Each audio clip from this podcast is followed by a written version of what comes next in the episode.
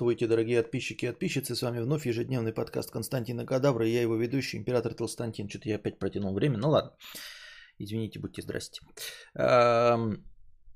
Счетчик пошел. А, сейчас только что посмотрел аварию одну в... Ну, как обычно, подборке, значит, ДТП. Это велосипедист, да, едет по многополосной дороге справа, все нормально, а потом вдруг, блядь, показывает рукой, типа он поворачивает налево и выезжает, но его машина сбивает. 72-летний. Отделался там э, травмой локти и все остальное. Но 72 года, ребята, 72 года. Ну вот э, и после этого мы жалуемся на нашу медицину, на все остальное. Ну, ну 72 года.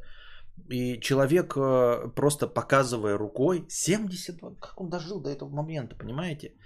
Как? Как он дожил до такого преклонного возраста с такими приколюхами? Эм, все остальное. Вот мне кто-то тут говорил вчера про э, спасибо под роликами, да, и показал мне э, подписчик сейчас прям написал, что вот есть кнопка спасибо. Я что-то не понял, как ее организовать, кнопку спасибо э, под роликом. Не очень понятно для чего. Что-то я когда-то давным-давно читал, э, и там было что это типа инструмент для, как это называется там, благотворительности. Ну, то есть, когда ты э, собираешь деньги на какую-то благотворительную цель, не просто на себя, а с доброй целью, и тогда это спасибо включается. Но если кто-то знает, как по-другому, то напишите мне. Илья, добро пожаловать э, в спонсоры, и Сергей ЛМП, добро пожаловать в спонсоры моего канала. Спасибо большое.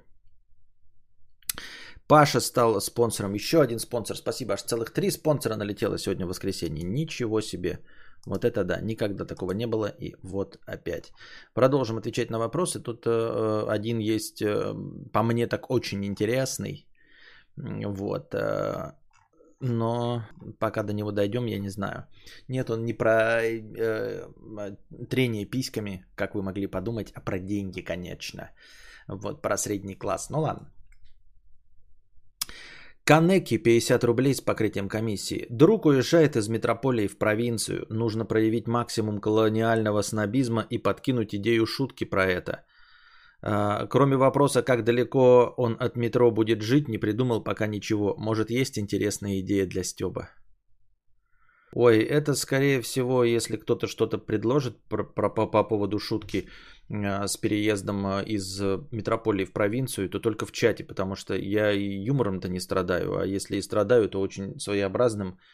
А, не тот, который никто не понимает, а тот, который юмором не является. Я шучу, никто не шутит, никто не смеется, потому что он не смешной и юмором не является. Лагуоши 54 рубля с покрытием комиссии. Спасибо за покрытие комиссии. Недавно познакомился с девушкой, она настойчивая. Я перебрался жить к ней. Сначала было нормально, но потихоньку начала управлять мой. Там уже я все делаю по дому, готовлю, стирка, уборка, заставляет меня голым по дому ходить и бант мне на шею завязала. Из дома не выпускает, ключей нет, может оскорбить. А, я понимаю шутки юмора, но вот если ты допишешь, что она при этом тебя содержит, то, в общем-то, нет никакой проблемы. Ты просто берешь на себя э, другую роль, вторую. В современном мире нет в этом ничего плохого и даже никакой пропаганды и ничего. Просто э, не обязательно э, жить по старым консервативно-патриархальным представлениям, когда именно мужчина ходит на заработки, а женщина сидит домохозяйкой можно и в обратную сторону. Я вам говорил, ребят, что я бы с удовольствием согласился на роль домохозяина, не отсвечивать, э, ничем не заниматься, сидеть себе на жопе ровно, 24 э, часа в сутки дома, мыть посуду, тереть полы, пылесосить. Ну, понимаете, а, заниматься всеми эти, этими сложными а, домашними делами. Вот это, ну, понимаете, не покладая рук, это э, стирку, кнопку нажми, да, Потом, значит, постиранное белье переложи из стиралки в сушилку. Робот-пылесос запусти. Ну, ну, ну, то есть я готов был бы пожертвовать собственным временем, готов был бы пожертвовать, грубо говоря, собой, трудиться, конечно, уставать к концу дня. Вот, это еду закажи, да, то есть позвони, дождись, когда курьер приедет. Вот. Э, из робота-пылесоса раз э, в несколько дней вот этот там пылесборник выброси. Потом из сушилки белье достань, в шкаф разложи. Ну это, ну, это страшные вещи. Я понимаю, понимаю. Но, но я бы готов был пожертвовать, в общем, своей успешной карьерой творческого человека. Я бы засунул свои писательские амбиции куда подальше. Если бы моя жена была, например, предпринимателем, вот она бы ездила на джипе, привозила деньги, а я бы так и, сид... так, так и быть а, сидел бы у окна и смотрел вдаль, ожидая ее каждый вечер. Так.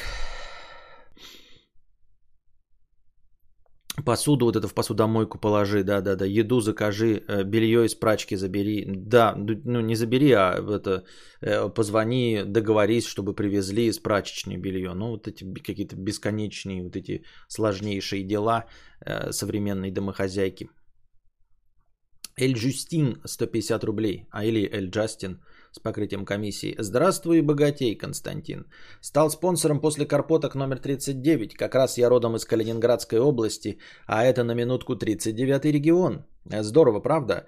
Э, я подозреваю, что люди из Москвы э, с э, кодом 777 никогда на, на меня не подпишутся.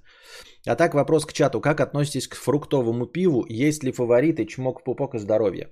Лично я, не знаю, почему ты спросил к чату, но лично я отношусь к фруктовому пиву плохо. Точнее нет, я отношусь к настоящему фруктовому пиву отлично. Вот когда эти вот бельгийские ламбики в бутылочках по 0,25 по полторы тысячи рублей, к ним я прекрасно отношусь. Не, не пью, потому что дорого, но Паша еще стал, да, спонсором. Спасибо большое.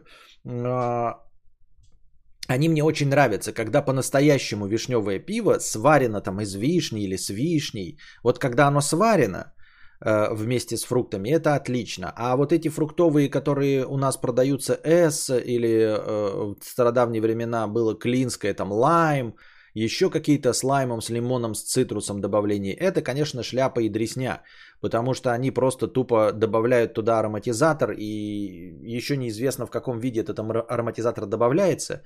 Я не э, ратую за отсутствие химозы, я про то, что это не натуральная добавка, понимаете, это как вкусовая, э, как, как, как что-то извне, как что-то постороннее. Вот, когда это сварено, из фруктов, тогда это прекрасно и вкусно. А когда это отдельной вкусовой добавкой, а все, что мы покупаем, это отдельная вкусовая добавка. Поэтому это мало того, что невкусно, неприятно отрыгивается. И это скорее, как знаете, э, пиво запивать соком.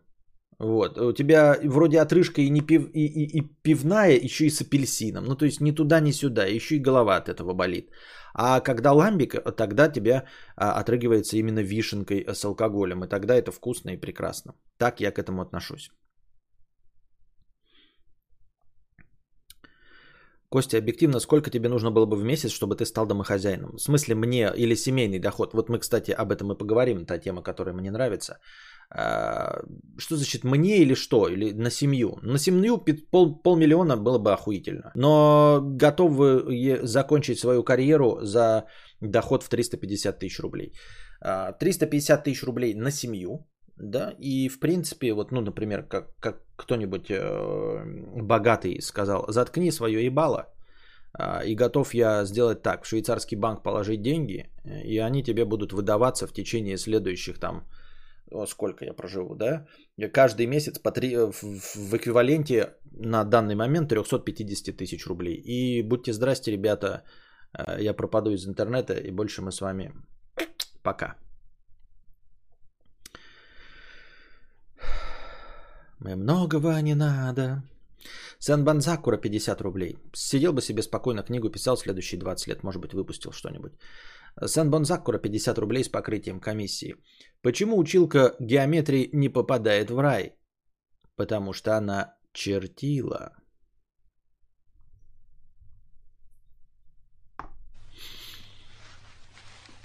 Это какой-то позор? А, Петька, что... Петька, что, Василий Иванович? Лови топор. Что молчишь, не поймал? Решил математик отдохнуть на Кубе. промахнулся и сел на конус.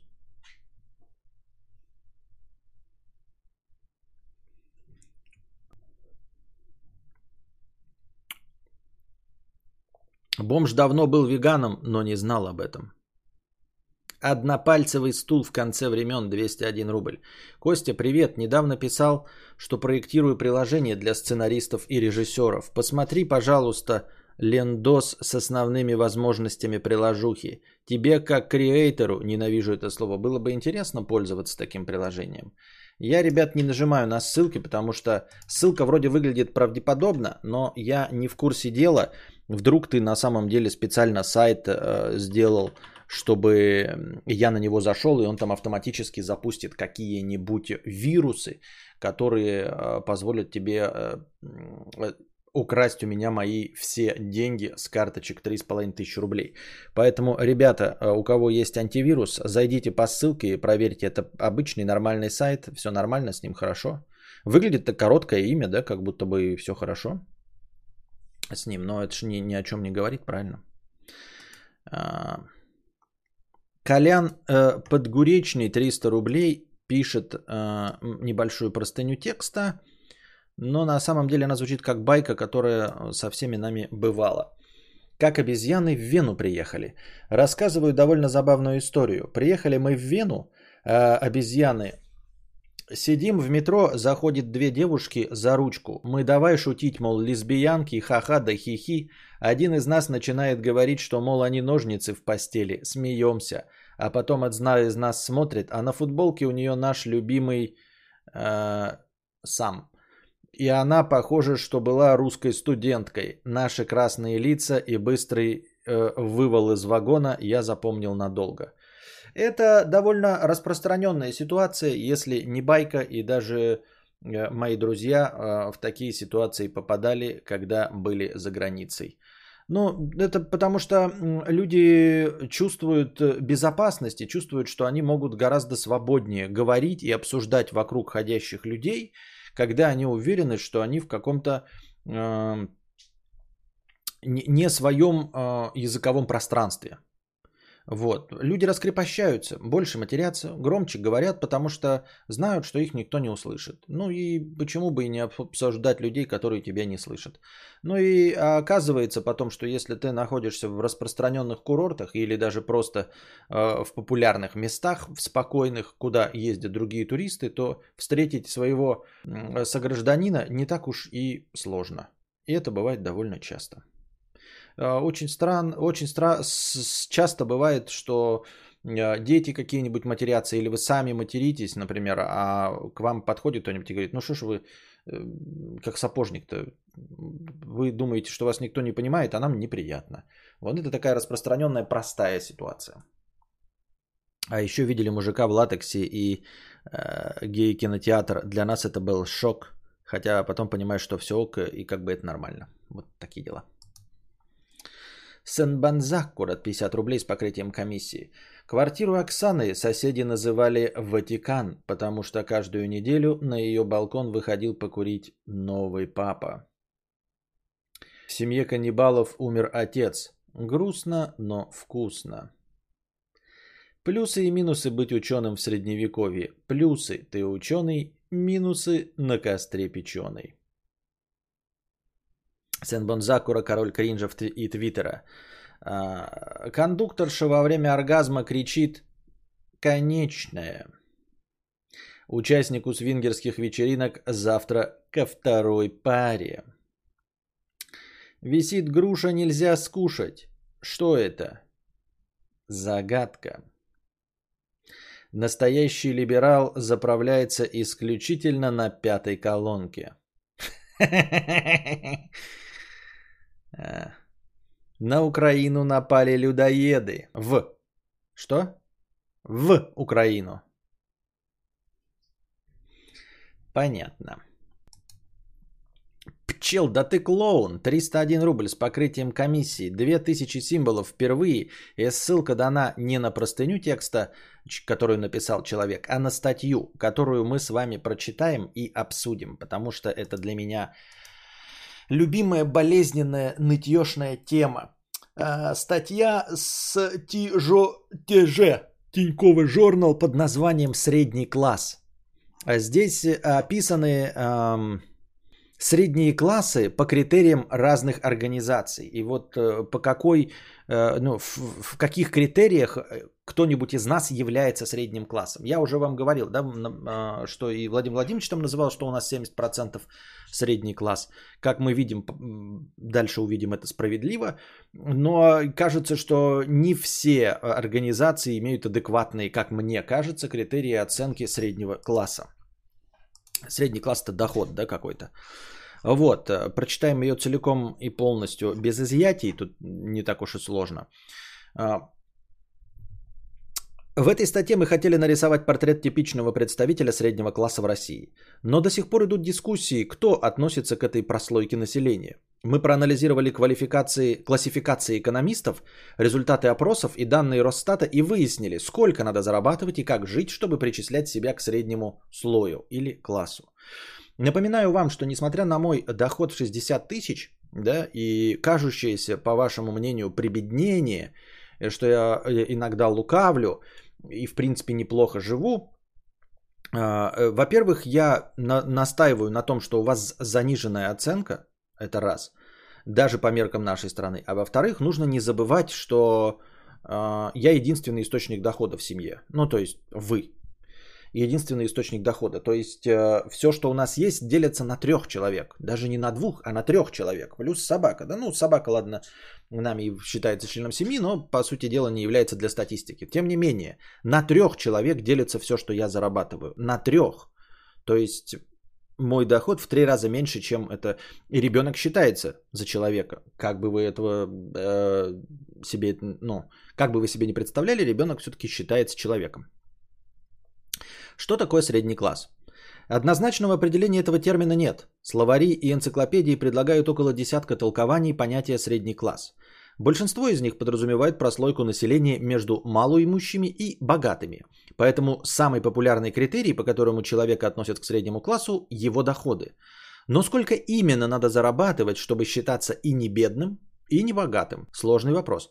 Ученые оперируют абстрактными фразами вроде «устойчивые доходы и достаточные для удовлетворения широкого круга материальных и социальных потребностей». Чтобы понять, насколько должен быть широк этот круг, мы применили к обтекаемым формулировкам социологов и экономистов финансовую статистику. Среднедушевые доходы россиян в 2019 году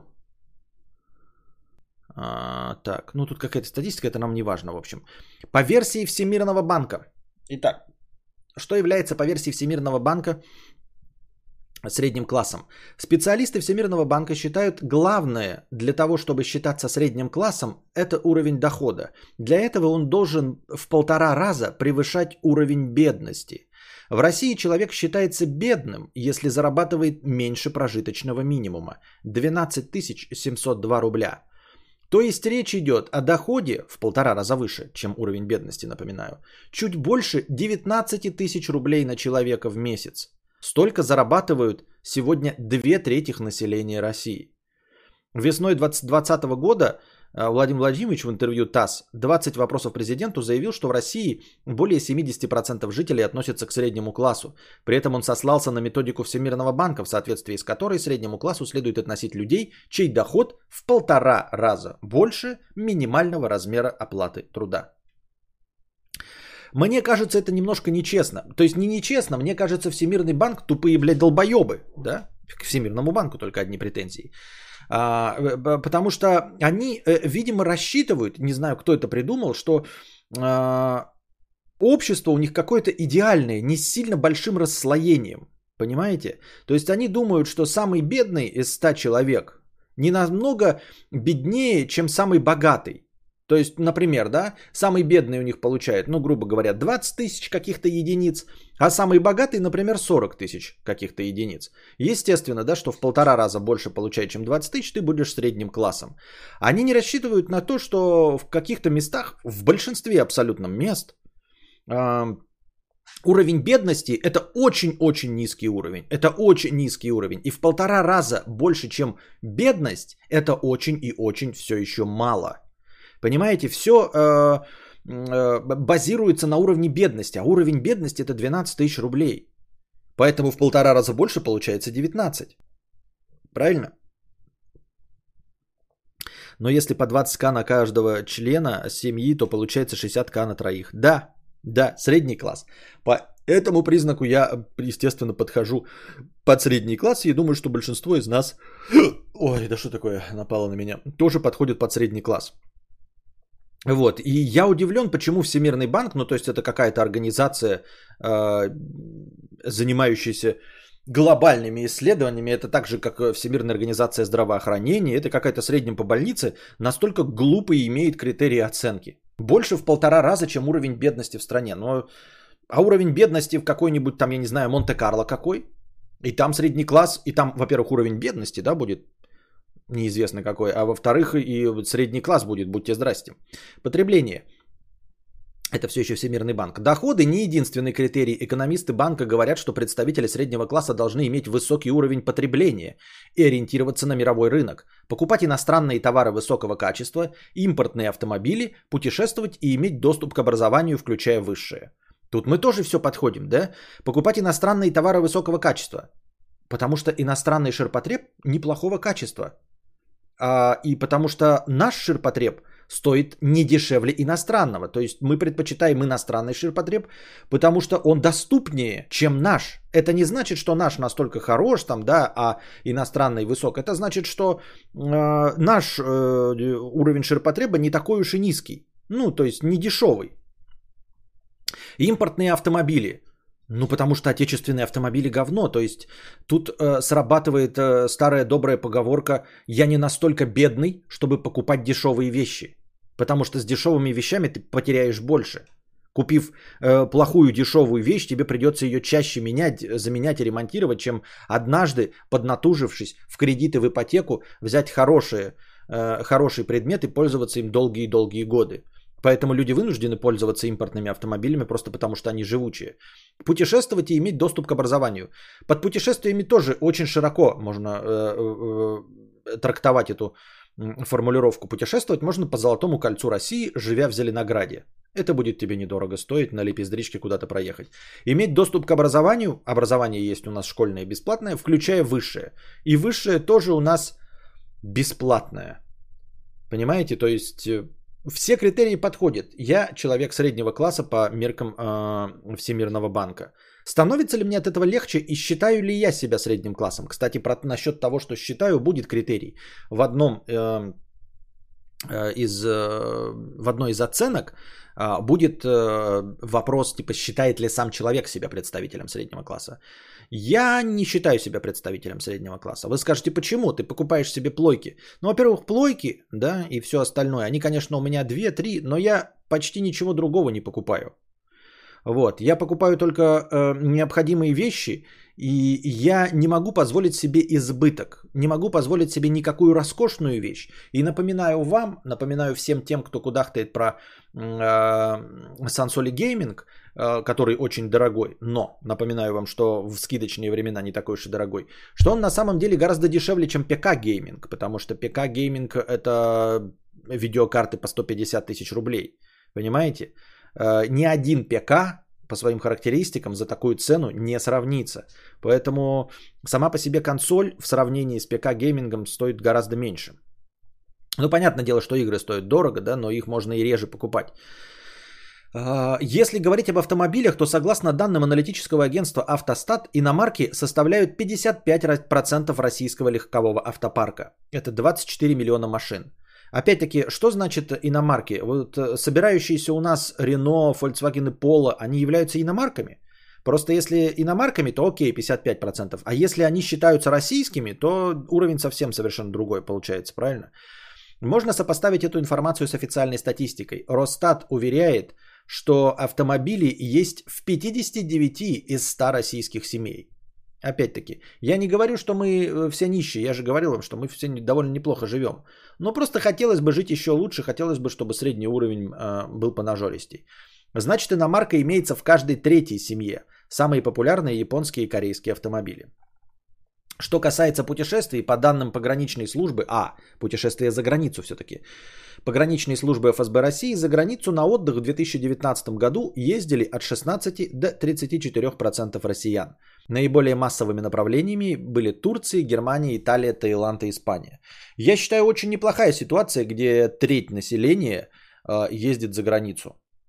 Может позволить себе ездить за границу. Не так уж все и плохо. Данные за 2020 не показательны, поскольку туризм ограничен коронавирусом. Получается, что из всех критериев доходов иномарки в семье импортных товаров критическими являются поездки за рубеж. Этот фактор позволяет отнести к среднему классу не больше трети жителей страны. Итак, представитель среднего класса в России по, по классификации Всемирного банка. Первое. Зарабатывает не менее 19 тысяч рублей. Второе. Может позволить себе обучение за рубежом. Третье. Ездит на иномарке. Четвертое. Ездит в отпуск за границу минимум раз в год. Ну, я не могу, не езжу за границу раз в год. А, и ну, тут понятное дело, что это не потому что, а потому что я не езжу. Может позволить себе обучение за рубежом. Вот этот критерий. Может позволить себе обучение за рубежом. Кто из нас может позволить? Нет, но опять-таки, о чем речь? А, если мы будем формально а, привязываться, то каждый из нас может себе позволить обучение в Беларуси. За рубежом? За рубежом. А, вот, э, может позволить себе обучение в каких-то странах, где есть квоты на бесплатных студентов. По-моему, там Польша всякие и все остальное. Если мы говорим про настоящее котируемое образование, да, то никто из нас не может позволить себе обучать своего ребенка за рубежом. Я не могу себе позволить обучать своего ребенка за рубежом, если бы он был сейчас э, в том возрасте, чтобы обучаться. По версии швейцарского банка Credit Suisse, швейцарский банк Credit Suisse ежегодно публикует доклад о благосостоянии населения разных стран. В числе прочего, экономисты банка выделяют и такую прослойку населения, как средний класс, ориентируясь на доходы граждан. Чтобы попасть в число таких людей в России в 2019 году, надо было иметь годовой доход 25-100 тысяч долларов или 1 850-7 400. Это 2-8 и 333 тысячи долларов в месяц. По данным Росстата, а, в 2019 году у 4% жителей России доходы превышали 100 тысяч рублей. А, сколько соотечественников зарабатывают более 150 тысяч, Росстат не сообщает. 4% населения зарабатывают более 100 тысяч рублей в месяц по данным Росстата. Но вот опять, да, во-первых, 4, если мы говорим действительно в рыло, по 100 тысяч в рыло на семью, то 4% это до хрена. Это очень много. Не, я понимаю, что в рамках статистики, да, и говорить, что в какой-то стране всего 4% являются средним классом, это мало. Но если мы говорим не про м, средний класс, а вообще про количество людей, зарабатывающих у нас конкретно э, от 2083 долларов на лицо, то мне казалось, что вот наши разговоры про бедность, они не про то, что у нас 4%, то есть 4 из 100 человека. 4 из 100 человеков зарабатывают больше 2000 э, в месяц на лицо. Кто из вас может этим похвастаться? Вот даже те, кто считает себя неплохим. Напоминаю на семью. Пока вы, может быть, один сидите, хикан, э, может все прекрасно. И все отлично в вашей статистике. Но как только вы заведете себе девушку, которая учится, просто учится, а это значит, что не работает, да, и как только вы начнете вносить за нее деньги за учебу или просто с ней жить, то, соответственно, ваш доход упадет ровно в два раза. То есть для того, чтобы оставаться в этой статистике, вы должны зарабатывать 4000 долларов в месяц. Поэтому сейчас вы, может быть, и живете такие, вот я как раз-таки к этим 4% отношусь. Но стоит вам завести себе партнера, да, который сейчас находится в стадии становления – то ваш доход падает в два раза. Как только вы заводите себе спиногрыза, ваш доход падает в три раза. Другим критерием принадлежности, напоминаю вам, это швейцарский кредит СУИС, э, к среднему классу, по мнению экспертов швейцарского банка, являются сбережения, превышающие доходы за два года. Это вообще какое-то безумие. Сбережения, превышающие доходы за два года. Вот я тебя спрошу, вот э, Владимир Нудельман, да? Почему тебя? Потому что Человек с такой фамилией должен копить деньги. Вот я у тебя спрашиваю. Ты по критерию, а, что у тебя в загашнике лежит двухлетний доход, являешься средним классом? Двухлетний доход, это двухлетний. Вы что? Я смотрю, что ТикТок говорит, я э, копил деньги полгода на машину, попросил у родителей, они мне добавили 180 тысяч, и я решил купить себе машину за 200 тысяч. Да? У тебя есть в загашнике? Нихуя себе ты отлично живешь. Но не отлично живешь, это скорее всего э, про умение распоряжаться бабосами. У меня нет, не за два года. Я себе даже не накопил по э, инвестиционным этим прикидкам типа 3-6 месяцев. У меня даже нет в загашнике 3-6 месяцев.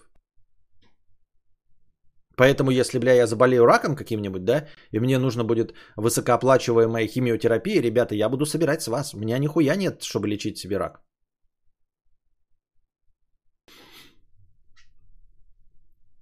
Я уже 4 года пытаюсь сделать сбережения, равные трем зарплатам, а тут 2 года. Да-да-да-да-да. У меня ни трех, ни шести нет зарплат в загашнике.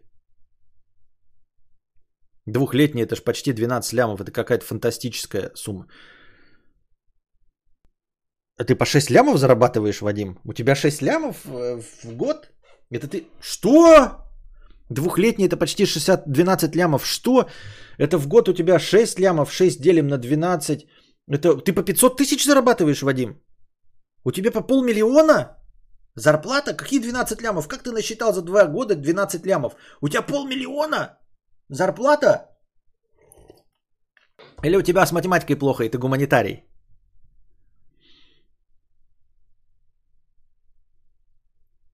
Средняя арифметическая а, для этого подходит плохо, потому что это результат деления суммы всех доходов на количество людей. Если один человек зарабатывает миллион, а 100 его сограждан по 10 тысяч, то средний доход будет 2 миллиона делим на 101, 19 800. Хотя в реальности это в два раза больше доходов большинства. Поэтому медианный доход, если взять все доходы с, от самого маленького к самому большому, то медианный будет посередине. В нашем примере медианный доход тоже будет 10 тысяч. Это лучше описывает реальность, чем средний 19 800. Согласно Росстату, в 2020 году медианный доход россиян 26 363 рубля. Для россиянина с таким доходом сбережения должны быть не менее 633 тысяч, чтобы отнести его к среднему классу. И 600, ну, блядь, нет таких денег. У меня 600 тысяч нет в загашнике.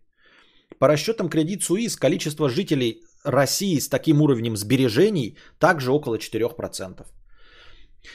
Представитель среднего класса глазами банка Кредит Суис зарабатывает не менее 150 тысяч рублей в месяц и имеет не менее 633 тысяч рублей накоплений. Но тут даже не от его берется, понимаете? То есть он-то зарабатывает 150 тысяч рублей в месяц, а за два года он должен от минимума, от, от медианы, не, от, не, не, не два года накоплений своих, потому что если он 150, то, соответственно, да, получается ой-ой-ой.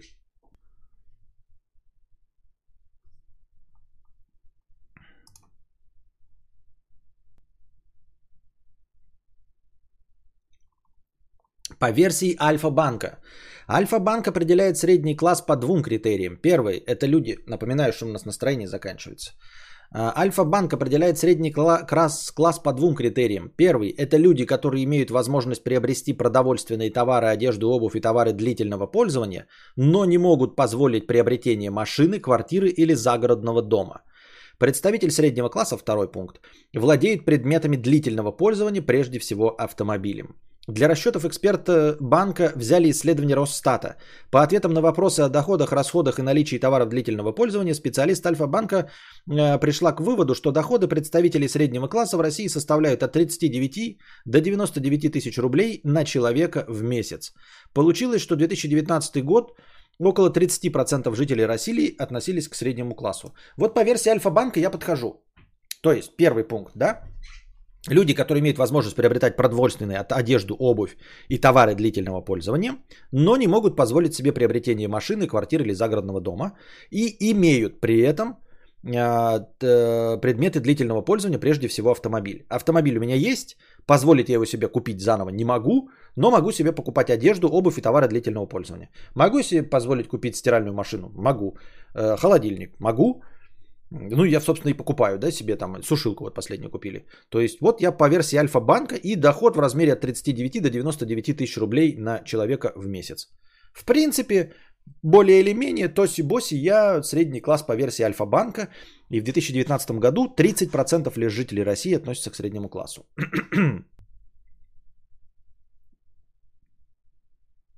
Будут ли какие-то дополнительные эмоции для среднего класса? Вообще да, нужно, если бы найти художника, можно было новый нарисовать. То есть не только дополнительные, а просто, ну, типа часть каких-то заменить, потому что какими-то мы вообще не пользуемся, да? Прям редчайше. Вот. Жигуль не пользуемся. Эм, звучит правдеподобно, не пользуемся практически никогда. Ну, в общем, надо их. Можно просто поменять заново все. Сызново. По версии Сбербанка. Сбербанк относит к среднему классу 47% населения России. Критерии уровень дохода и самоидентификация. Кто-то там говорил, что это за вообще критерии самоидентификации. Кого спроси? Может всех спросить и все назовут себя олигархами. Но вот Сбербанк считает, что самоидентификация. Когда человек сам относит себя к среднему классу. Чаще всего такие люди могут позволить себе откладывать деньги, путешествовать и ходить в рестораны. По версии Сбера нижняя граница среднего класса составляет 37 тысяч рублей в месяц. Вот нижняя граница. Но по критерию самоидентификации я не подхожу. Я не отношу себя к среднему классу, потому что я считаю, что я езжу на самой доступном, самом доступном автомобиле. Я настаиваю, что у меня просто самый доступный автомобиль из неломких. То есть я, э, во-первых, я его купил за деньги родителей, да, э, полностью. А во-вторых, во-вторых, это покупка долгосрочная на всю жизнь и потому что не ломкая. То есть я не могу себе позволить совсем плохой автомобиль, в которого бы вваливал деньги. Я в этот вваливаю. По версии высшей школы эконом... Оп, что был донат, не 997 рублей.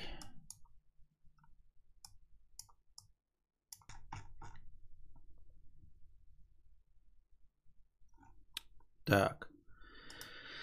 По версии Высшей школы экономики. В Высшей школе экономики сразу два института исследуют средний класс. Центр анализа доходов и уровня жизни населения Института социальной политики ЦАДУШ и Центр э, стратификационных исследований Института социальной политики. ЦАДУШ использует три критерия отнесения к среднему классу. Благосостояние, социально-профессиональный статус и самоидентификация. Как мы видим, это не только Сбербанк такой придумал, э, спрашивать, э, как себя чувствует человек.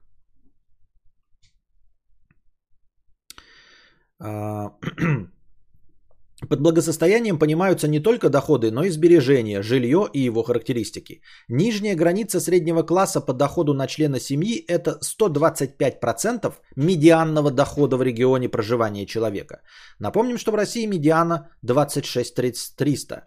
Значит, 125% это 33 тысячи рублей. Для семьи из трех человек доход должен быть не менее 99 тысяч рублей в месяц, из четырех 132 тысячи. Это в среднем по стране, но для жителей каждого субъекта федерации будет свой показатель. Самая высокая граница среднего класса в Москве 69 тысяч рублей на человека, самая низкая в Ингушетии, где на человека приходится 17 300. Признаками среднего класса по социально-профессиональному статусу являются высшее или незаконченное высшее образование и интеллектуальный характер труда или предпринимательства. Под интеллектуальным трудом здесь понимается любой нефизический труд, а не только умственная деятельность. Ну, по критерию конечно, не высшего мне хуй там наплакал, но интеллектуальный характер труда это, это разрешите откланяться. А, признак самоидентификации – это отнесение человека самого себя к той или иной группе. А, в данном исследовании признаком среднего класса считалась оценка своего положения от 4 до 6 по 9-бальной шкале – по данным исследований 2017 года, перечисленным выше критериям удовлетворяют около 28% населения. Центр стратификационных исследований Института социальной политики НИУФШЕ относит к среднему классу три группы населения. Первое. Ядро среднего класса, доходы свыше 125% от средних, высшее образование, интеллектуальный труд, таких около 8% населения. Второй, вторая группа. Ближняя периферия ядра среднего класса, доходы свыше 125% от средних, но нет высшего образования или занимаются физическим трудом. 12%. Вот это я подхожу, да, у меня нет высшего образования. И третья группа, дальняя периферия ядра среднего класса, состоит из двух подгрупп. Представители первой имеют высшее образование и занимаются интеллектуальным трудом, но доходы 75-125%. И у второй подгруппы наоборот, высокие доходы, но нет высшего образования и нетипичная для среднего класса занятость. А вот, наверное, под третью группу подхожу. Высокие, Ух, высокие доходы. И вместе э, э, эти, так, и нет высшего образования и нетипичная для среднего класса занятость. Ну, не нетипичная занятость, да. Итак, Подытожим.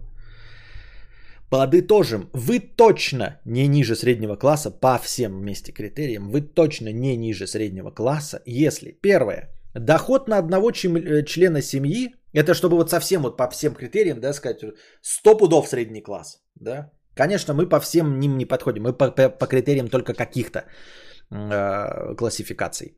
Доход на одного члена семьи больше 150 тысяч рублей в месяц. Ну вот, кстати, я и говорил, 450 мне надо, чтобы быть средним классом. Три члена семьи по 150 умножаем 450. Доход на одного члена семьи больше 150 тысяч рублей в месяц. Второе. У вас в семье две машины и из них хотя бы одна иномарка. По первому не подхожу, по второму тоже не подхожу. У меня одна машина. А, третье. Вы можете себе позволить высшее образование за рубежом? Нет, не могу позволить.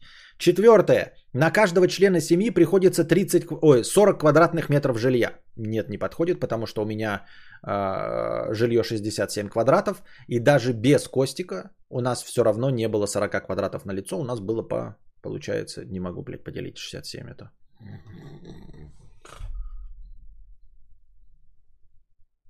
33 с половиной.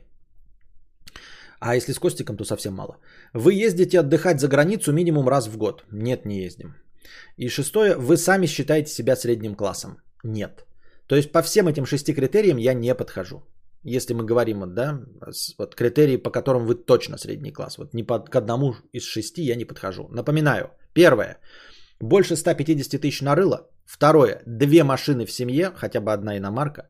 Третье. Вы можете позволить себе вышку за рубежом. Четвертое. На каждого члена семьи приходится более 40 квадратных метров жилья. Пятое. Вы ездите за границу минимум раз в год. И шестое. Вы считаете себя средним классом.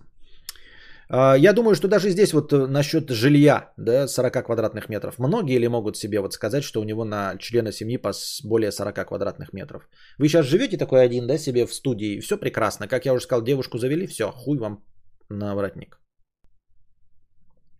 Получается, я только по последнему подхожу, где вы сами себя считаете средним классом, то есть ты себя считаешь, да? Понятно. А если Инстаграм мне предлагает рекламу яхт, то это считается признаком среднего класса? Нет, это считается признаком того, что, во-первых, алгоритмы работают хуево, а во-вторых, у тебя завышенные запросы, дорогой товарищ.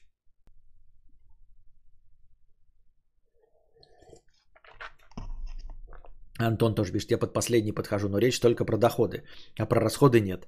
Морква стоит, Москва стоит пипец, масло сливочное, сгущенка. Я в свой рот стал редко это класть. Иномарка есть, Нива есть. Блядь, Нива, ёб твою мать. А что после среднего класса идет? Не знаю, элита. А вниз беднота. Павел Б. 50 рублей с покрытием комиссии.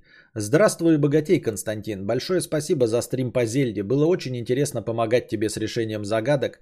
Играю в нее сейчас и слушаю тебя на фоне. Со следующей ЗП стану спонсором и основного канала тоже, чтобы писать в чат. Спасибо. Кто-то 60 руб... 160 рублей с покрытием комиссии. Чтобы было на настрой, спасибо.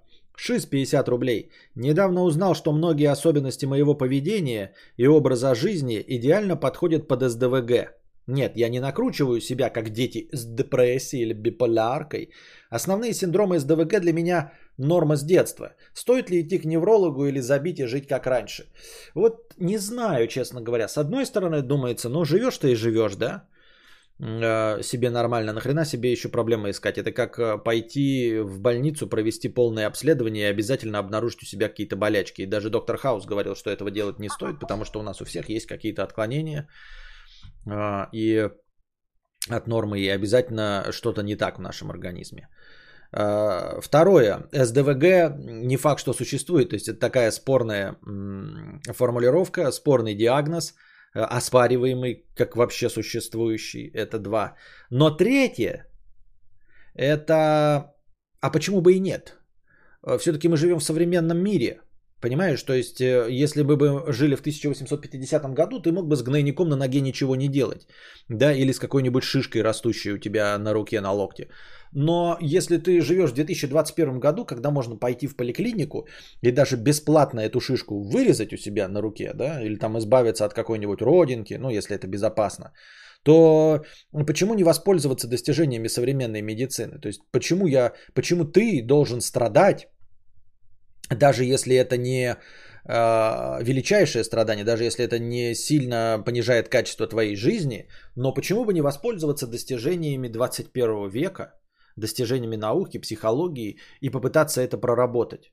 То есть, в принципе, с этим жить можно, да, и тысячи лет до этого жили, и тысячи лет э, не было диагноза СДВГ, но вот сейчас есть, а вот сейчас с этим работают.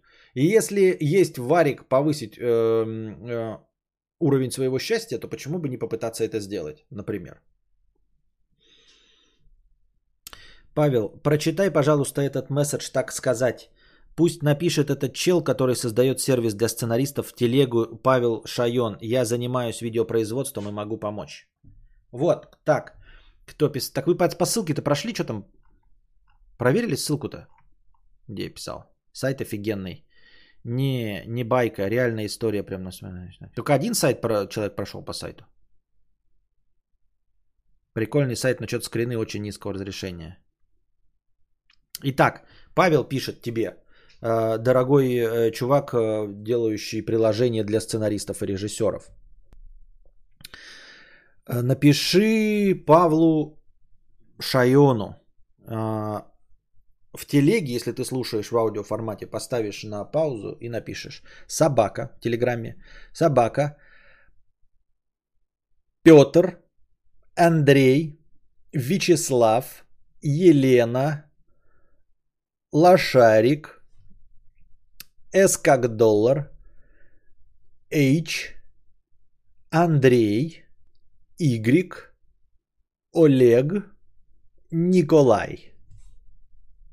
А, а, Павел занимается видеопроизводством и может... Каким ты видеопроизводством занимаешься, Павел?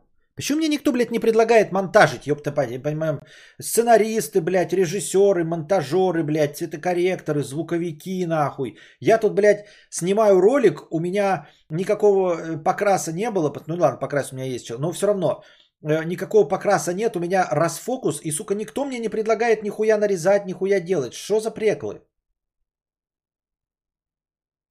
Что за преклы, блядь?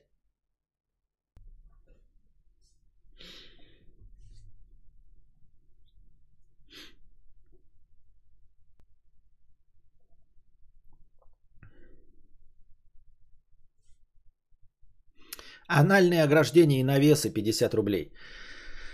Ах.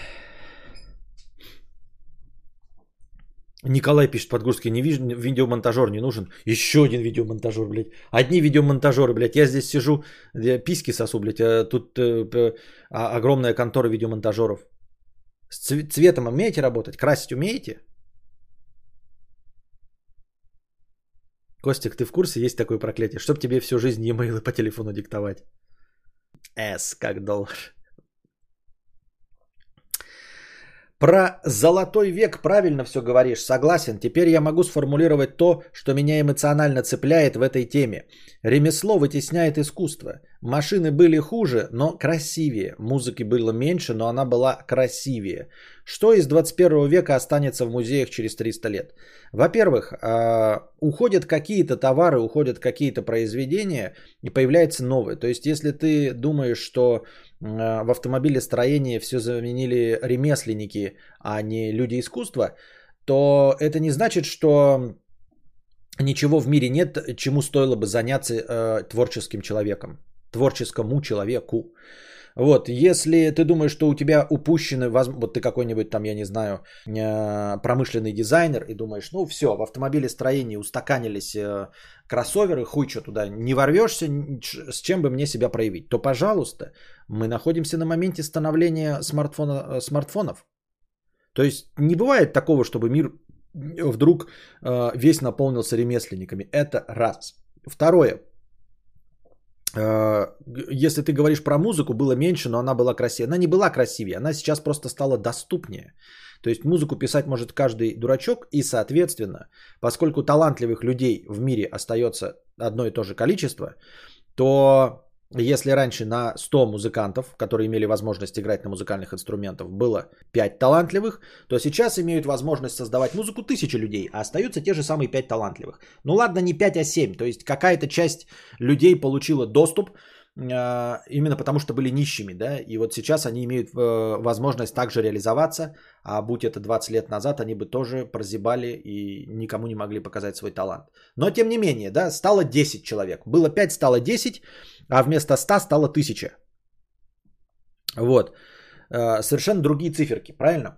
И, и поэтому качественной музыки становится меньше, а доступность любой, в том числе и говна, больше. Но это не тот жанр, не то направление, в котором искусство исчезает полностью.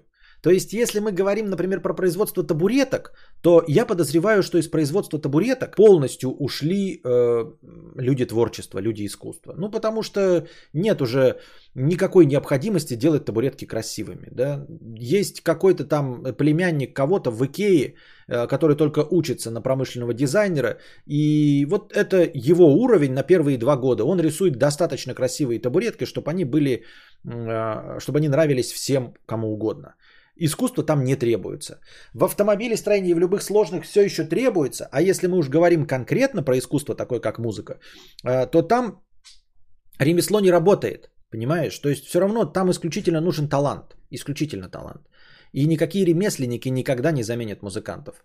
Э, из-за кажущегося эм, многообразия говенной музыки, Тебе кажется, что все пошли там стали ремесленники. Нет, это просто все получили доступ. Он стал легко доступен. Ну, как и получается, да, эм, инструмент производства музыки стал дешев и доступен каждому. Вот и все. Ну и в том числе и обучение музыки. Но это не делает людей талантливыми. А, и последний твой вопрос. Что из 21 века останется в музеях через 300 лет? Да миллионы чего останется. Много чего. А, никто не может предсказать, что останется в музеях. Э, я подозреваю, что люди, которые жили в 50-х, э, считали свои тачки таким же ширпотребом, ну симпатичным, но ширпотребом. И не думали, что они станут музейными экспонатами. Вот, и как э, в старых шутках из интернета, всегда раньше было лучше. И в 1800 году говорили, что раньше лучше, и в, двух, и в нулевом году говорили, и в минус там, до, до Рождества Христова говорили, что было лучше. Поэтому это брюзжание, что сейчас что-то не то, оно настолько же старомодно, точнее настолько же стандартно, с чем сравнить не знаю. В общем, сильно стандартно. В общем, ты брюзжишь о том, что все сейчас плохо и нечему будет остаться в музеях, э, так же, как и твоя бабушка.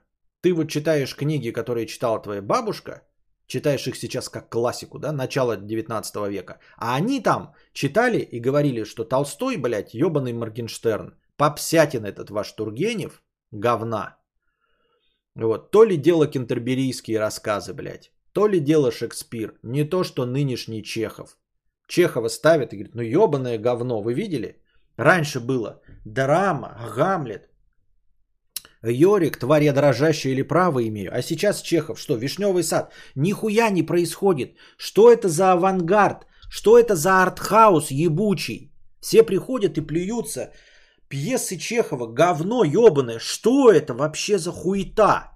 Провалы следуют. Чехов последний хуй без соли доедает. А сейчас Чехов входит в тройку самых э, ставимых э, драматургов в мире. Наряду с кем? С Шекспиром, очевидно, а второй не знаю кто. Шекспир, Чехов и Кто-нибудь еще? Бекет, не знаю. Таким образом, а, и сейчас ты вот кудахтаешь, что ничего не останется, но это тоже довольно забавная и интересная тема а, пообсуждать, что же останется в музее. Ну, во-первых, в музеях остается не всегда самое лучшее. В музеях остается показательное. Понимаете, то, что отражает в среднем. То есть, вот, например, из музыки, да, что останется в веках и что будет преподаваться, это не значит, что самое лучшее, что сейчас. Это может быть что-то усредненное. Понимаете, то, что сейчас воспринимается как мейнстрим, не как самое гениальное. Самое гениальное, оно э, гениальное это идущее впереди, в авангарде, и то, что на самом деле может не воплотить вкусы будущего, понимаете? То есть вот, например, сейчас смотрим самая модная, самая интересная, самая перспективная музыка. Но так же, как и с модой, когда мы э, видим э, показы мод каких-то э, слишком э, вычурных, они потом никак не проявляются в ширпотребе. То есть мы забыли всех модельеров, которые были там до 80-го года, и запомнили маленькое черное платье Коко Шанель. Оно не было ни вычурным, никаким, и оно, в общем-то, не было сильно каким-то выделяющимся, понимаете? Но вот оно осталось в истории, оно осталось до сих пор, маленькое черное платье. А все вот эти, блядь, банты, перья и вся эта хуйня, это ушла. Хотя тогда это было прям самое передовое. Как-то так. Поэтому и сейчас мы можем посмотреть на музыкальную да, индустрию. Вот, ну, не факт, что останется Kanye West. Возможно, останутся какие-то вот э, среднячки. И по ним будут изучать как э, самый показательный. Не будут говорить, что это гениально, да, но будут говорить, ну вот это самый показательный рэп. Вот, вот в среднем рэп был вот такой.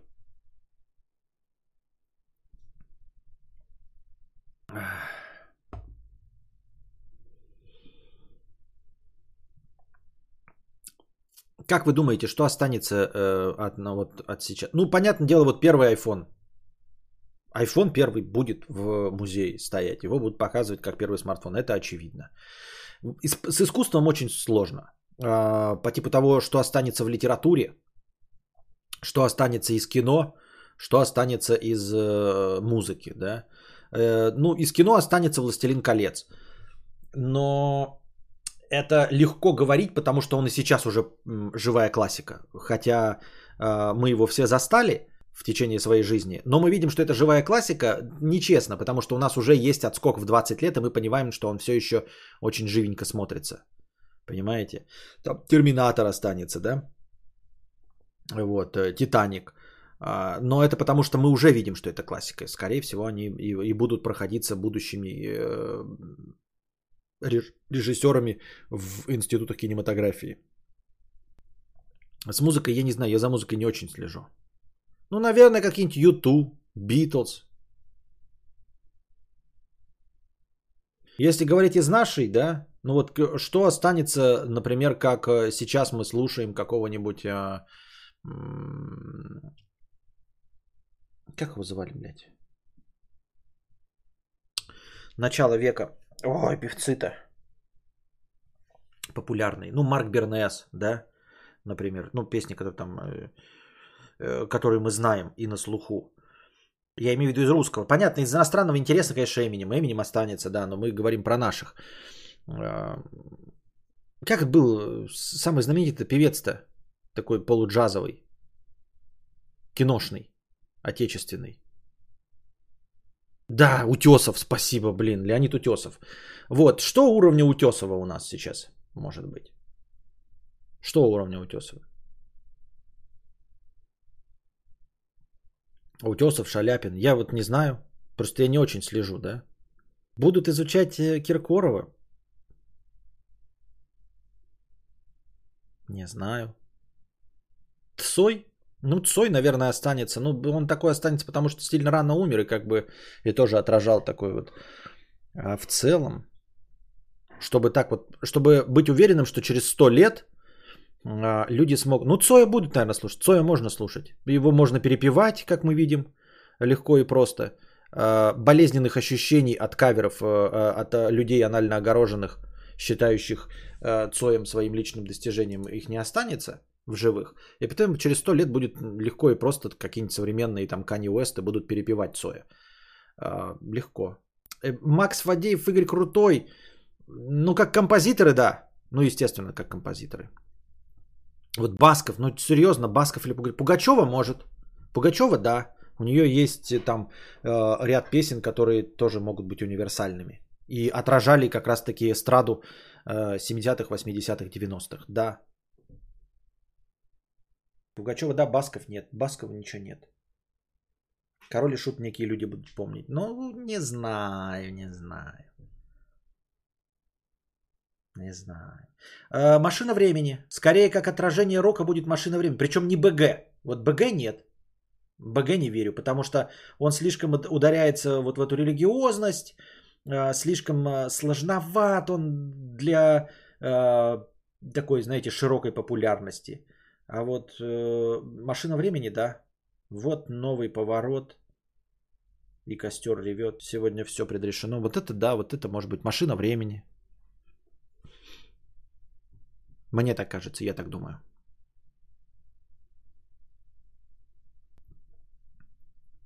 Мне кажется, ничего не будет изучать. Скажут, в это время зародился интернет и субкультура, вместо того, чтобы постоянно друг друга сменять, начали спокойно существовать параллельно. Интересно. Да, тоже может быть по-другому. Да, мы легко изучаем музыку, литературу а, отдельно, потому что ну не так уж и много было книг-то, да? Ну сотни, ну тысячи выпускалось. Ну, как какой-нибудь Быков, вот когда говорит, он, он, он читает, я такой, вот он начитанный, он говорит, а я практически все читал. Вот все, что его не спросит, он читал. А сейчас его спрашивают про современников. Он э, где-то процентов, может быть, 5-10 не знает. То есть он говорит, я реально не знаю, кто это не читал. А вот все, что касается 20 века, Быков читал. То есть его спросят про любого, там какого-нибудь Всеволода Иванова, он знает и читал его. То есть а, нет никакой проблемы человеку настырному и настойчивому прочитать все, что было написано в 20 веке. Ну, из э, э стоящего. И 21 век, к сожалению, не даст такой возможности. То есть не будет специалиста э, по музыке 21 века. Потому что за первые 21 год этой музыки такое ебаное количество, да. То есть можно говорить про какие-то направления. Вот, например, там человек э, ориентируется на первые 20 лет 21 века американский рэп. Он в нем может что-то сказать, да, что вот, вот выросли такие-то рэперы, так они были. А э, жирным мазком э, быть специалистом по просто рэпу 21 века, а уж тем более по музыке 21 века. Нет. И с кино тоже. С кино вообще легко. Сейчас мы можем посмотреть все фильмы 20 века Просто посмотреть их все и быть специалистом в этом деле. И в 21 веке я подозреваю, что столько кино нас снимут, что не будет специалистов. Будут только узкие э, какие-то знатоки. Так, давайте устроим небольшую песню паузу. Накидывайте еще. Ой, нет, обманул. Пауза минут 15 будет, э, не меньше. А, накидывайте настроение, ребята. Это нужно сделать пару дел. Блять, сожрать мне нужно, короче, кое-что-нибудь поесть. Поэтому 15 минут есть.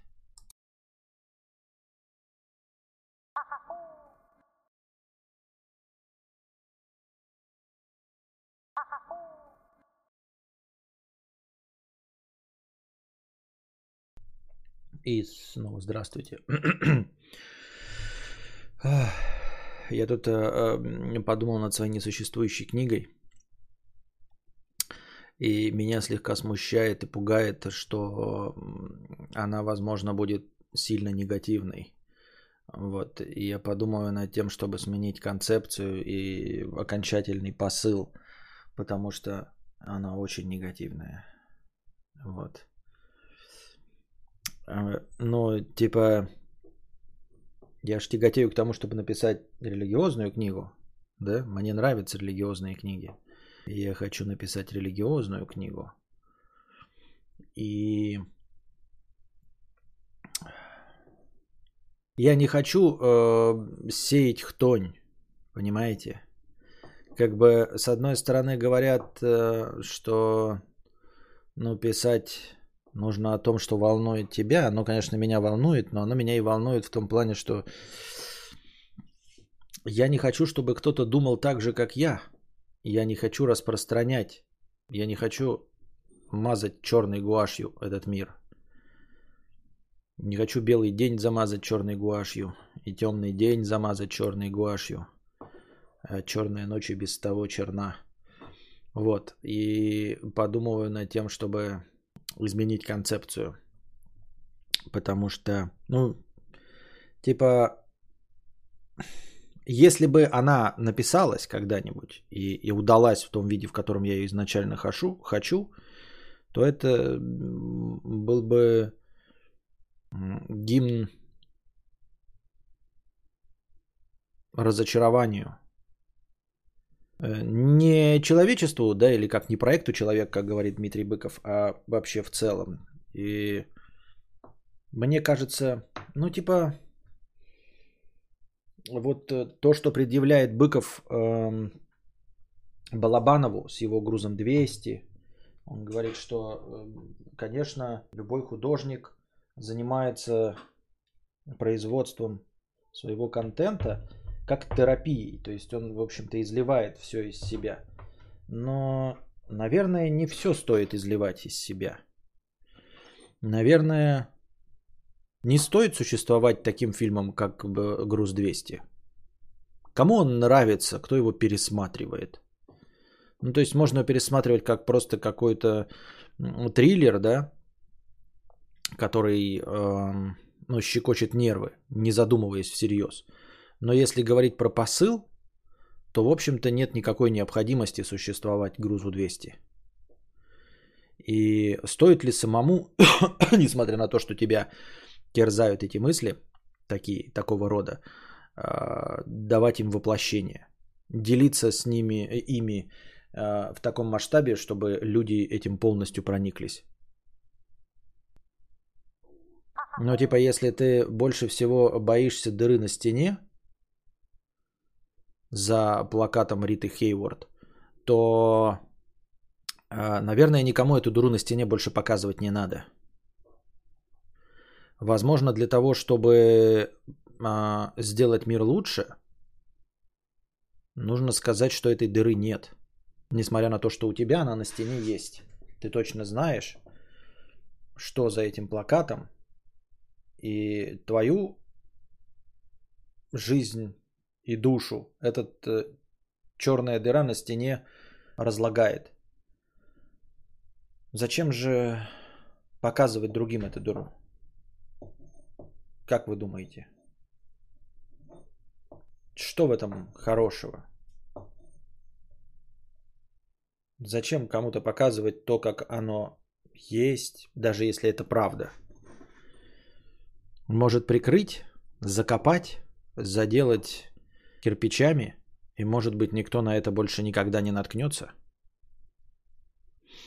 Разумно и верно всегда с Ахтонью так как не отсутствует раболепство. Мне кажется, хтонь твоя особенность честная, не попсовая. Не, дело, я так говорю, религиозная, я говорю про религиозные переживания. Она не будет, я не боюсь э, э осуждений или чего-то там такого, понимаете? Я развиваю религиозное, но это как, как мистическое, понимаете? То есть не касающееся реальных религий или всего, это касающееся своих собственных решений. Костя, а зачем делать мир лучше? А, нет, да, даже неправильно выразился. Не делать мир лучше, а готов ли я брать на себя ответственность, чтобы кто-то э, увидел эту дыру на стене?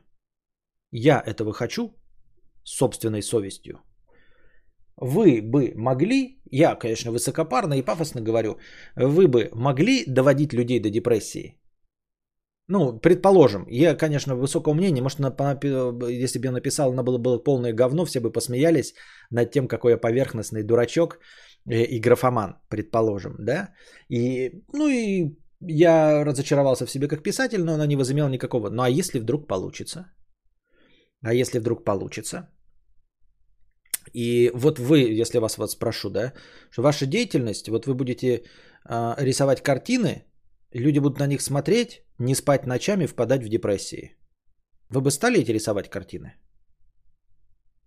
Дело не в деньгах, не прочее. Вот, вот ваше творчество. Да, вы начинаете делать творчество, вы пишете музыку и пишете настолько музыку, которая вот э, людей, в людях сеет панику. Не потому, что вы любите людей, вы бы не это не делали, или не потому, что вы мир хотите сделать лучше, а с вашей совестью было бы нормально все. Что вы совершенно незнакомых, ни ваших врагов, ничего, а, а просто людей доводите до такого состояния. Меня нахуй никто не просил, прежде чем рожать, почему я должен церемониться с людьми, которых я не знаю, пишет Марки. А, не почему, но есть совесть, есть свое внутреннее а, отношение к тому, какой ты. Вы знаете, что с писателем, а, ну, писатель это просто рупор высших сил. И что через писателя говорит Господь что человек не сам пишет, а талант ему дается, потому что через него, его руками, Бог разговаривает с нами. А что если с тобой разговаривает не Бог? Что если с тобой разговаривает дьявол? Ты уверен, что ты э, доносишь что-то хорошее?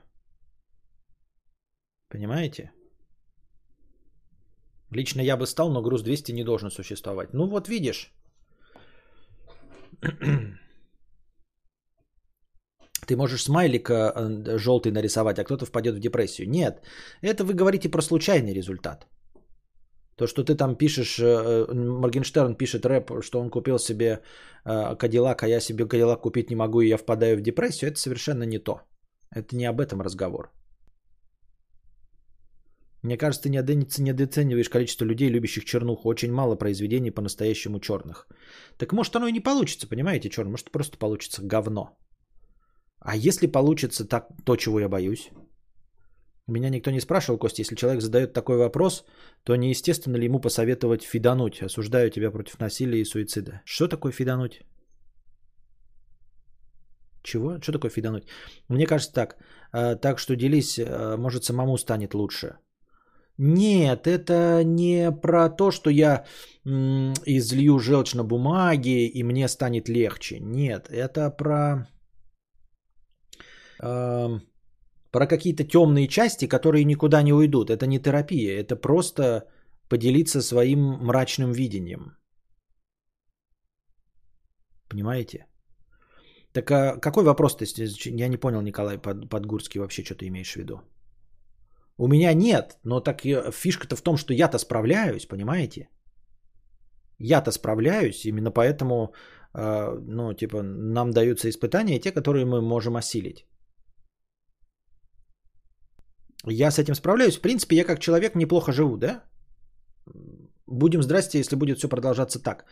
Может быть, э, мое вселенское испытание в жизни, что у меня есть черные краски. Вот.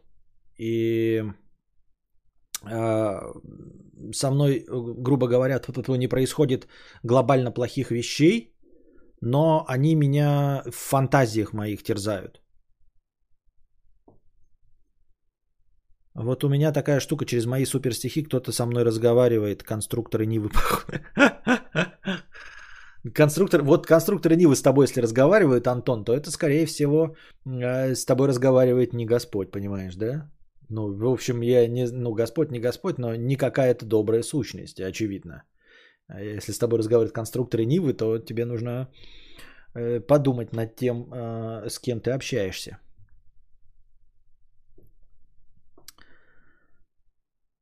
Я, и это не чернуха, понимаете, стандарт. Если бы просто была чернуха, я же не собираюсь груз 200 писать. Нет, это не чернуха. Там не будет э, грязи, крови и страданий. Нет.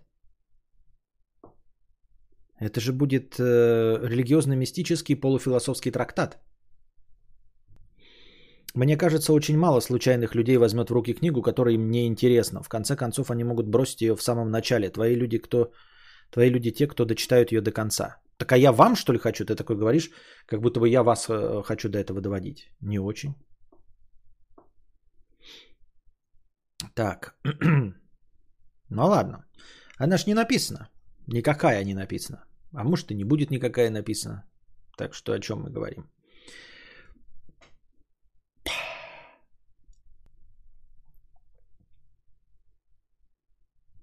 Так, на чем я там остался? Бабушгина Качавелля. А, три ПЛН, видимо, три польские злотые, да? А, с покрытием комиссии, спасибо. О мудрейший из толстейших. Э, ношу кепки, хоть жена говорит, что похож в них на Андрея Данилка или на кадавра. Оскорбительно. А, но вот проблема. Абсолютное большинство кепок большие на мою голову и оттопыривают уши в разные стороны. Где найти короткие кепки подходящего размера? Что ты делал в такой ситуации? Я, как обладатель э, более чем 20 кепок, бейсболок, сталкиваюсь с абсолютно противоположной проблемой. А, единственная кепка, которая мне... Нет, две. Которые мне по-настоящему по размеру, это Дети анархии, вот одна. И еще одна какая-то японская кепка, не японская, скорее всего, какая-то поддельная, ну, с японским логотипом для рыбаков. Вот они единственные мне по размеру моего огромного черепа. Все остальные для меня как тюбетейки. Я их просто глубоко насаживаю, но они тюбетейки. Еще и садятся. Грубо, э, с горем пополам я справляюсь. У меня там э, процентов 30 бейсболок лакост. Вы скажете, нихуя ты, блядь, да? Ну, нихуя. Но они э, не сильно садятся, поэтому я с ними справляюсь. Вот. Тебе же посоветую, как человек, который столкнулся с кепками маленькими, которые еще больше сели, купи кепку Levi's. Вот. Это для меня самые маленькие кепки, и которые сели. И вот если у тебя проблема с тем, что кепка глубокая, да, и у тебя оттопыривает уши, у меня как раз таки проблема, что не доходит. И вот самые короткие кепки, которые стали после стирки еще короче, да, еще выше над духом. Это все кепки были Levi's.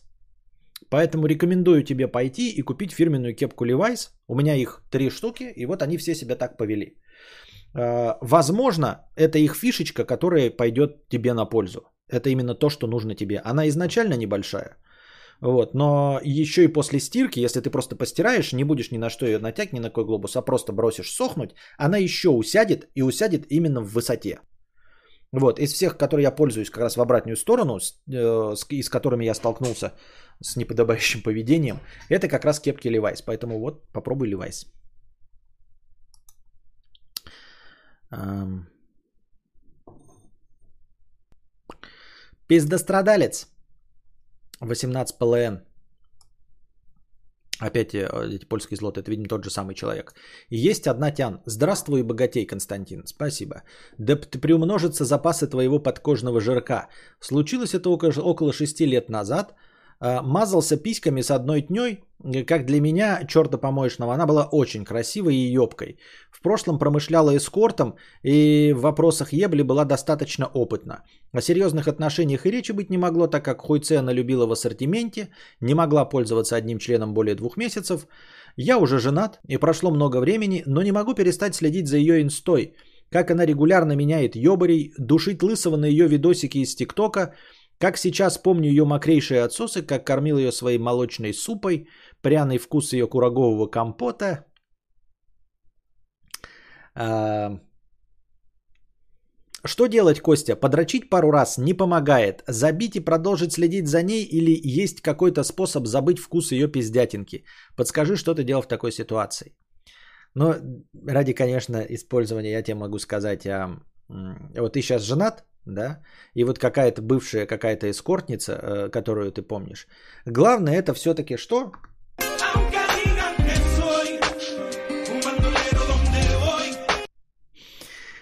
Ну, просто не, надо, надо использовать это охуительный. так вот, наверное, очевидно, да, психологи говорят, что у тебя какой-то с ней незакрытый гештальт. Э, как эти гештальты закрывать, я не знаю. Может быть, с ней надо встретиться, поговорить и понять, что ничего ты на самом деле с ней вживую не хочешь. Просто образ в ТикТоке и в Инстаграме отличается.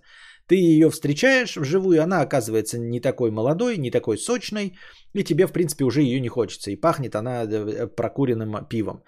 Вот. Я не знаю, ну навряд ли это сработает, просто звучит, как, как тебе нужно как-то вот это закончить все. Как закончить, я не знаю. Uh, стоит ли типа к ней идти? Я не сторонник uh, наступания на грабли второй раз. Даже если это были не грабли, а что-то хорошее.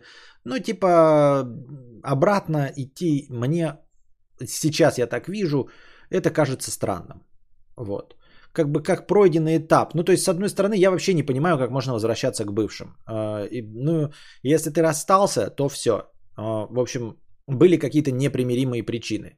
Но одновременно я, как человек, мне кажется, взрослый, адекватный, понимаю, что а, у каждого своя история, это раз. А во-вторых, с течением времени, с большими годами, мы все-таки меняемся. За 7 лет мы меняемся полностью, имеется в виду физически.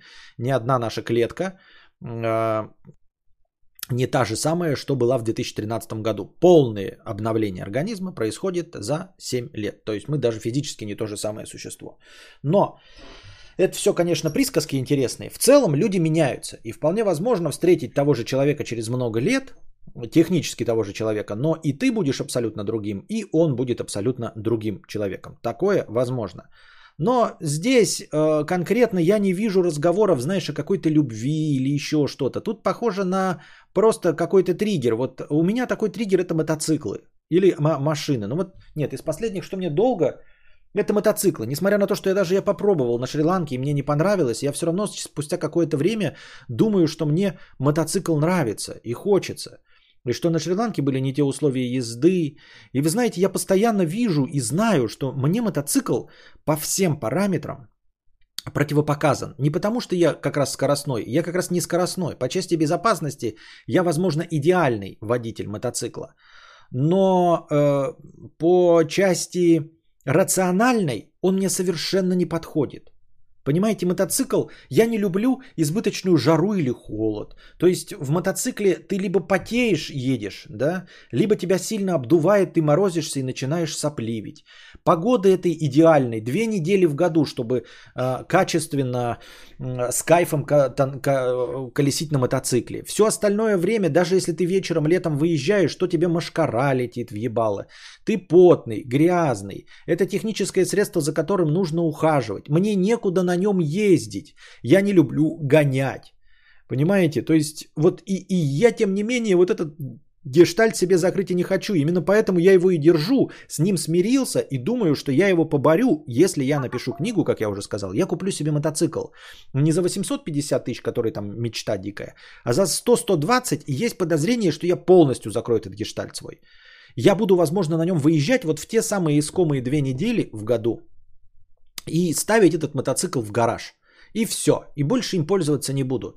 И абсолютно и полностью успокоюсь. Но пока я его себе не возымею, он меня будет терзать. Он меня терзает уже многие годы. Настолько терзает, что я пошел и официально получил права категории А. Отходил все уроки и сдал честно через ГАИ, без никаких этих, можете что угодно проверять, я сдал абсолютно честно права на категории А, и тем не менее мотоцикла у меня этого нет, и он постоянно возникает в моей голове. Но объективная реальность подсказывает, что он мне не подходит. Я не готов, вот я Андрюшу постоянно смотрю, как вот он одевается. Я не хочу надевать весь этот бронежилет и куда-то ехать. Я не хочу никуда ехать, понимаете? Я хочу сесть на мотоцикл, проехаться до ближайшей пятерочки и вернуться в сланцах. Ну, максимум каску надеть. Вот все, что мне нужно от мотоцикла. Вот. И я не стану мотобайкером, я не буду ездить и знакомиться с людьми, не буду ездить в дальние путешествия на нем. Ничего мне этого не надо. Мне просто нравится вот, грубо говоря, какая-то вымышленная моя фотография на этом мотоцикле, которого у меня нет. Вот и все. И вот это, мне, мне кажется, что это похоже на твою ситуацию, где ты умом понимаешь, что это все тебе не надо, и, возможно, оно и не надо. Но вот как закрыть тебе это, я не знаю. Я для себя решил, что для меня закрытие этого гештальта это то, что я напишу книгу, если напишу, куплю себе мотоцикл за 120 тысяч рублей, и вот он у меня закроется. То есть в моей э, ситуации это просто легко. Ну, а вот как тебе это закрыть, не знаю. Может быть, поработать с психологом стоит. Есть люди, которые то же самое получают при помощи аутотренинга, да, то есть читать какие-то статьи, понять о себе, почему и чтобы что это проявляется, проанализировать и прийти к каким-то выводам без помощи провожатого. Не знаю, не знаю, честно говоря. Костя хочет трахнуть мотоцикл. Да. Кипки сели. Куда сели? Тулуп вышел. Я за 7 лет изменился в том, что раньше я был худой с кубиками, а сейчас живот с пипец какой большой. Понятно. Писал тебе пару раз уже. Как говорил мой учитель, даже баба Яга поумнела и пересела с метлы в, метлы в ступу.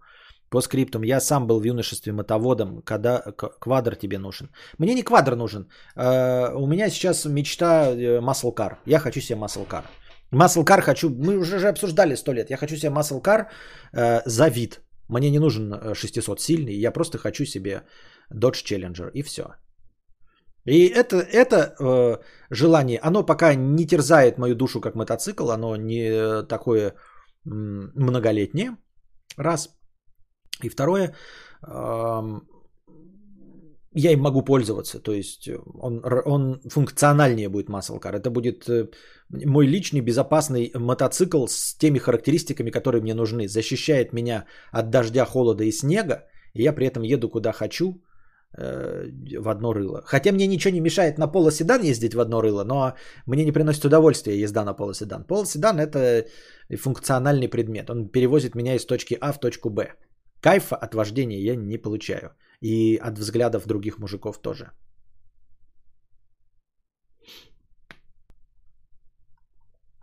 Пожилая девка 1 евро. Слушаю с отставанием. Костя, вы раз так рассуждаете об институте брака, что я начала понимать зрителей. Это все выглядит как зависимость, что ли? У меня подруга лучшая также воспитала муженька, он как пудель носился за ней, внушила, что она самая лучшая, а сама рога ставила ему. Может, я не права, но взгляд такой. Ваше право думать все, что угодно. Да, и типа как выглядит, ну мало ли как выглядит, как я рассказываю. Все равно, к сожалению, да, как бы я ни стремился, я не про э, рассказы там семью детей, а вообще в целом, какой бы образ я ни выстраивал, это тоже такая, знаете, дилемма, не знаю, публичных людей, возможно, может быть, никто об этом не задумывается, что ты пытаешься найти какой-то компромисс между образом, э, который ты рисуешь перед э, наблюдателями, который вроде бы должен быть лучше, чем ты. Ну, потому что все хотят выглядеть лучше. С другой стороны, ты хочешь быть честным, то есть быть честным это опять-таки быть лучше, правильно? То есть хочешь довольно реалистичный образ, но потом ты вспоминаешь про дыру у себя на стене и понимаешь, что до конца честным ты быть не, не можешь, и поделиться э, своим страхом до конца ты не способен. А, и тебе только самому придется с этим страхом пользоваться. То есть а, тяготит меня немножко вот несоответствие того, что я хочу донести, с тем, что доношу. Я с этим тоже говорил вам, что это еще и проблема языка, не только нашего, а вообще любого, нашего инструмента общения. Мы, к сожалению, пока не владеем э, техникой передачи мысли на расстоянии, может быть, у меня получилось лучше. Я, как артист разговорного жанра, стремлюсь к тому, чтобы как можно точнее передавать свои переживания, мысли и эмоции. И я, наверное, добился в этом неплохого результата. Но все-таки это даже близко никакие не 100%. То есть, как бы я что ни хотел сказать, что бы я ни хотел показать, все равно вы выглядите, видите не то, что я хотел показать. Не то, что есть, а не то, что я хотел. А, правда, истина, она вообще в какой-то третьей плоскости лежит, абсолютно не близкой нам. Там какая-то совершенно другая хуета. Но я хочу создать какой-то образ. Я его создаю, но вы видите в лучшем случае 66%. А все остальное перевираете. Понимаете? И ты такой, блядь, ну, ну может быть это и лучший результат. Может быть у других вообще получается 5%. Может быть это охуительно. Но это такой философский разговор о несовершенстве, скорее всего, нашего инструмента общения. Костик, Ямаху тебе недорогую надо, в твоей местности норм. А вот в большом городе гонять страшно, в РФ точно. Еще и амуницию надевать и так далее. Считай, тебе нужен мод для катания э, или до магазина. Да, так и мне не нужен мотоцикл там какой-то этот. Какая? Ну, Ямаха. Э, мне нужен городской, я же говорил, CB400SS. Вот что мне нужно было. Посмотрите. CB400SS. Именно SS как доллары в конце. Не CB400. CB400 это не для меня. Это торпеда, это выстрел, это пуля. CB400SS. Вот какой форм-фактор мне нужен. Хочу мотоцикл спустя минуту. Хочу Dodge Challenger вселенная. А чё, а, а в смысле? Гремлин 100 рублей. У нас заканчивается настроение. Не понаслышке знаю многих ненатуралов с шоу-бизнеса. Как думаешь, откуда такое лицемерие у нашего общества в этом плане? Максим, что живет со своей старухой, Виктор Сухоруков э, и прочие все в их числе, но не заявляют об этом громко. Когда это станет нормой, что думаешь? Виктор Сухоруков? Ты не по... Вот опять не понаслышке, Гремлин пишет. Если правда, что не понаслышке знаешь многих ненатуралов из шоу-бизнеса, не понаслышке, это значит, что ты тоже какой-то богач элитный. И все, блядь, 150 рублей, 50, 100. Я тут сижу последний хуй без соли доедаю. Ну ладно, Виктор Сухоруков, серьезно, я впервые слышу о том, что у Сухорукова что-то какое-то это. А, откуда такое лицемерие у нашего общества в этом плане? А, это, ну, общество гомофобно. Общество гомофобное, люди боятся, я их понимаю.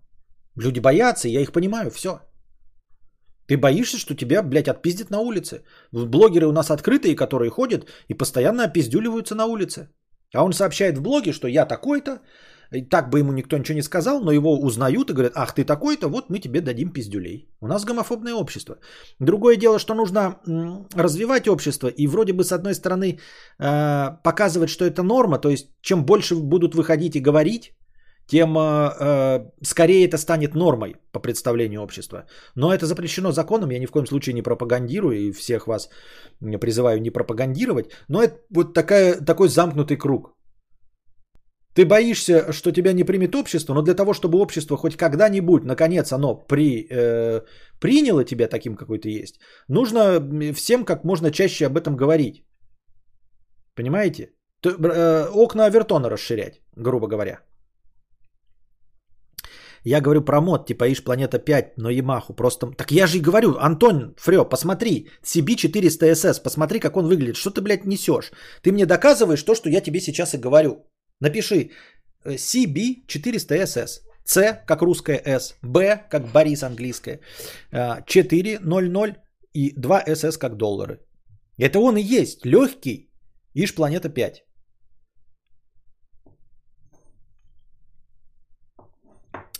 Предводитель белгородских индейцев 50 рублей 2К. Спасибо. Рыба с аллергией на Валдис с покрытием комиссии 1499 рублей.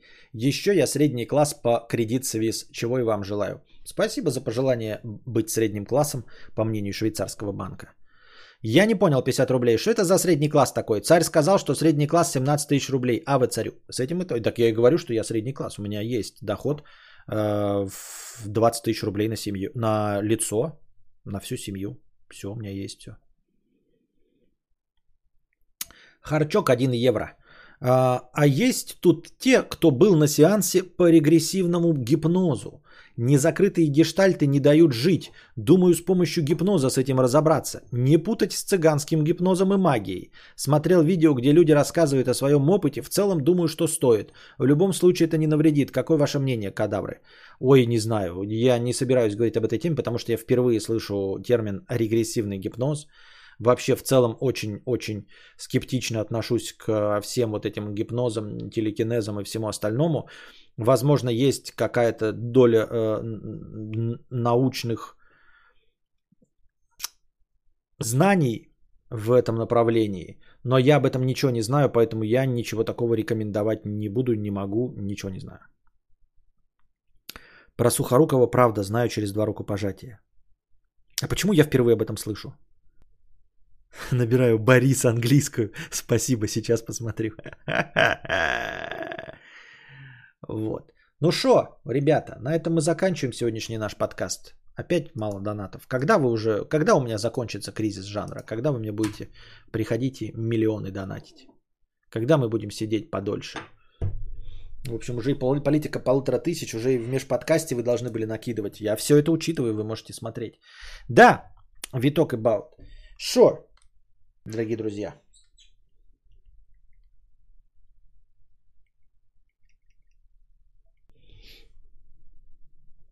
Пойдем?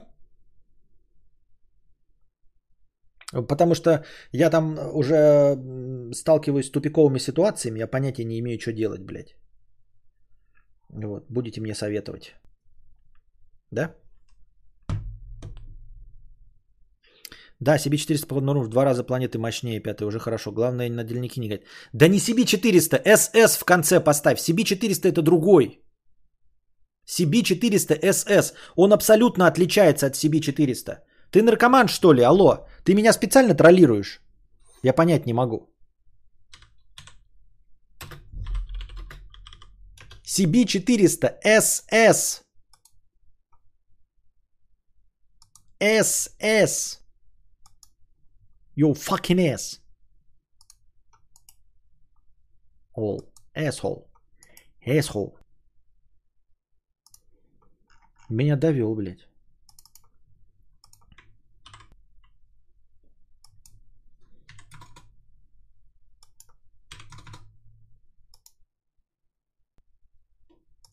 вообще не получилось. Вот, это CB400SS.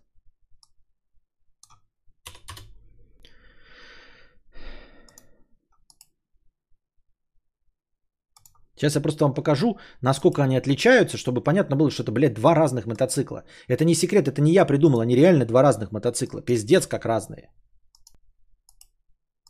Вот. Это два разных по классу мотоцикла. Внизу CB400, вот это вот CB400, а это CB400SS.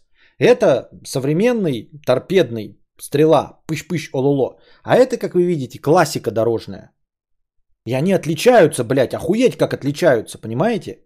Это вот современный дорожный мотоцикл с полуагрессивной посадкой. А это переделка.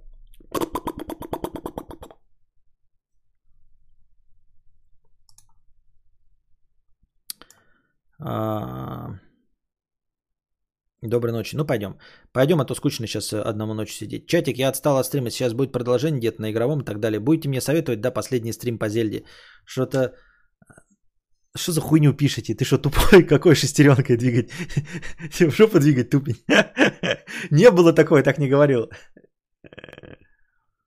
Да какой литр 400? Вот. На этом мы прощаемся с вами, дорогие друзья. Надеюсь, вам понравился сегодняшний подкаст. Приходите завтра. А пока держитесь там. Вам всего доброго, хорошего настроения и здоровья. Если что-то будет, следите за оповещениями в Телеграме.